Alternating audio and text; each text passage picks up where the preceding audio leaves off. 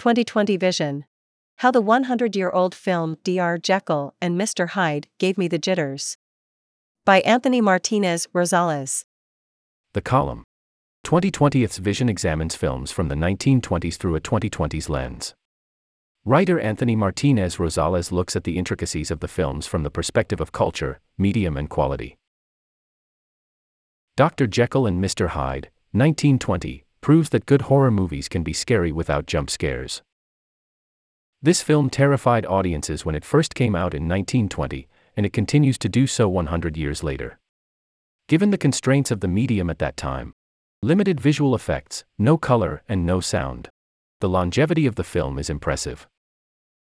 The story of Doctor Jekyll and Mister Hyde is a classic tale of the human condition and the battle of our conscience, the evil versus the good. Doctor Jekyll, played by John Barrymore, is a doctor who provides medical care to London's poor.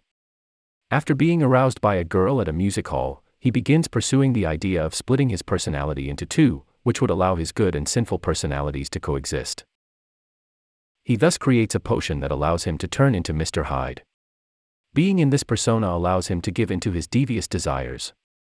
What follows is a film depicting the consequences of the protagonist giving in to sin, as Doctor Jekyll loses control over Mister Hyde, who commits murder and child abuse. I first watched this film in the sixth grade with my English class. The film, in retrospect, was definitely not appropriate for a sixth grader to watch. I remember trembling when I saw Doctor Jekyll's transformation into Mister Hyde, and I had to look away when the murder scenes came up. By the end of the movie, half of the class was crying, and my English teacher had to send out an email apology. Revisiting this film, I can see why sixth grade me was scared. Sure, this film won't make you jump like Insidious, two thousand ten, or It, two thousand seventeen, but both of those films rely heavily on modern, advanced visual effects and sound design. A hundred years ago, Doctor Jekyll and Mister Hyde didn't have these at its disposal. Instead, the film's horror depends solely on the actors' performances, limited effects, and the audience's imagination. The film includes close-up shots of Mister Hyde's victims screaming. At times, an actor may scrunch up their eyebrows in a cartoon-like manner to display anger, or the camera would cut to a close-up of a child crying. These vividly showcase the consequences of Mister Hyde's actions. The key performance is that of John Barrymore, who masterfully brings the two contrary sting personas to life. Beyond wearing different costumes to embody Doctor Jekyll and Mister Hyde, Barrymore convinces the audience of the persona switch by adopting different ways of moving. Instead of gently grabbing a beaker like Doctor Jekyll does, Mister Hyde resorts to sudden jerks or outbursts of motion and an evil hunch. Some contemporary horror films need to relearn the power of acting from Barrymore's performance. It allows the audience to truly see the character. The film also activates the audience's imagination to make them emotionally invest in the story. In fact, it often had to restrain from explicitly showing the gore of the murder given motion picture regulations of the time. Therefore, the movie depicts these scenes through shadows or a screen blackout. Deferring the gore to the audience's imagination makes it all the more eerie.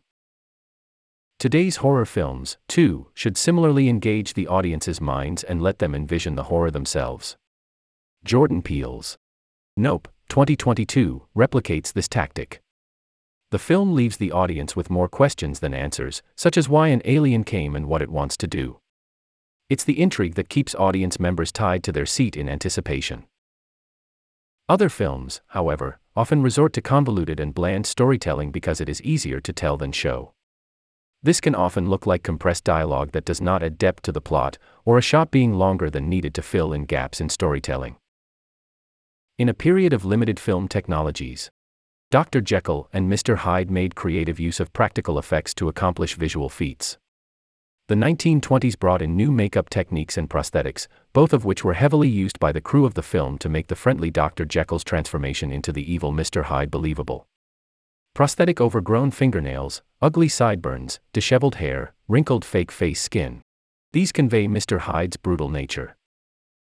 Contemporary films have access to more advanced makeup and practical effects, in addition to special effects technology such as computer-generated imagery, C G I. However, many contemporary horror films that rely only on C G I often create cheap-looking, unconvincing special effects. Doctor Jekyll and Mister Hyde showcases that physical effects, such as makeup and prosthetics, can be used creatively to enhance the credibility of an imagined scenario. Films like X, twenty twenty-two, continue to showcase their effectiveness. The movie successfully transformed actress Mia Goth into an elderly woman through the use of latex skin and makeup. Overall, Doctor Jekyll and Mister Hyde is a testament to how carefully crafted visuals, a captivating performance, and a partnership with the audience can make a silent film feel alive and real. Contemporary cinema can take inspiration from it to leave viewers on the edge of their seats. Editor's note: this article is a review and contains subjective thoughts, opinions, and critiques.